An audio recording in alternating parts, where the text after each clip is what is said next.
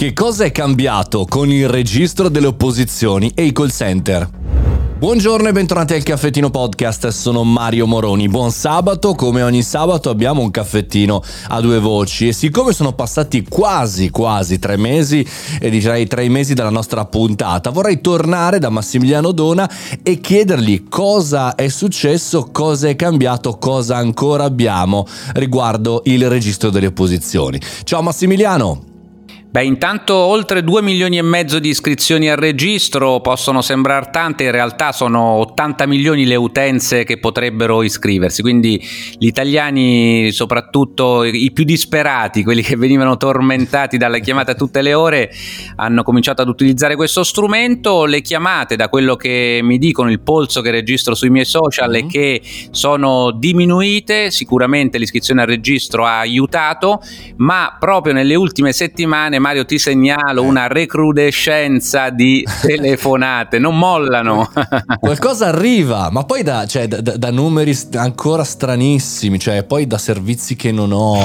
Come facciamo a fermare? Questi sono quelli illegali che ci dicevi qualche tempo fa. Allora, diamo qualche indicazione, infatti. Purtroppo i call center illegali restano chiaramente fuori dalle regole, quindi continuano a chiamarci, ma il consiglio che noi diamo ai consumatori è molto chiaro. Se ti sei iscritto al registro, sai per certo che può chiamarti solo l'azienda della quale sei cliente, l'azienda della quale eri cliente fino a 30 giorni fa, perché quello è il termine entro il quale possono continuare a chiamarti magari per una proposta migliorativa, oppure se ti chiama qualcun altro è un truffatore, quindi puoi mettere direttamente giù il telefono.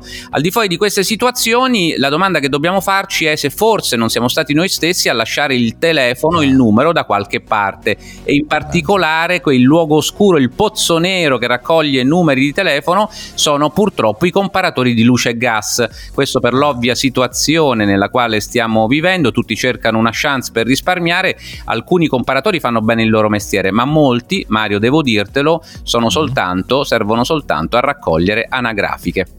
Ah, sono fatti proprio come esche per quanto riguardano incauti. Proprio così. Senti, ma c'è qualche applicazione? Cioè, non c'è qualcosa di tecnico, tecnologico che blocca anche questi illegali? Allora, ce ne sono, i consumatori le hanno cominciato a conoscere prima di poter iscrivere i numeri di cellulare, alcune sono molto note, non so se ne possiamo nominare qualcuna, penso a Truecaller, certo, per tutte, e recentemente avrete notato anche gli operatori di telefonia, alcuni gestori stanno offrendo dei servizi, tanto è di appeal il fare a meno, l'immunizzare i nostri numeri. Il punto però è che sono applicazioni da smartphone, quindi lasciamo fuori purtroppo una popolazione non digitalizzata. È vero che ormai anche i nonni hanno lo smartphone per avere la chat WhatsApp di famiglia, ma è chiaro che sono app che bisogna conoscere e saper utilizzare. Ci piacerebbe un mondo nel quale è la legge a difenderci e non le varie app. Anche perché alcune sono anche a pagamento, quindi non sai mai quant'è la protezione e quanto in realtà poi devi pagare qualcuno per avere la protezione. Insomma, complicatissimo. Ma Silvano, se sei d'accordo, io ti sfrutterei anche nelle prossime settimane, nei prossimi mesi, perché ti altri consigli. Chiaramente andate su LinkedIn, andate sui social. Massimiliano Dona è assolutamente attivissimo ovunque. Già, ci difendiamo. Mario, grazie per l'ospitalità. Grazie mille a te Massimiliano, ti seguiamo sui social e noi torneremo, come detto, fra qualche settimana ad avere un ulteriore aggiornamento per noi consumatori, perché non siamo solo professionisti, imprenditori o studenti, ma siamo anche consumatori e spesso ce ne dimentichiamo, pensiamo di essere più furbi degli altri, ma bisogna sempre affidarsi a qualcuno anche che ci tutela come cittadini.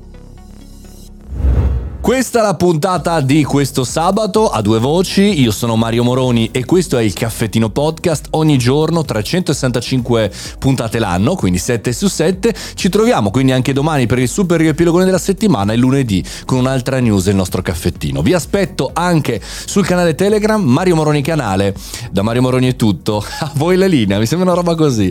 Buona giornata, buon weekend.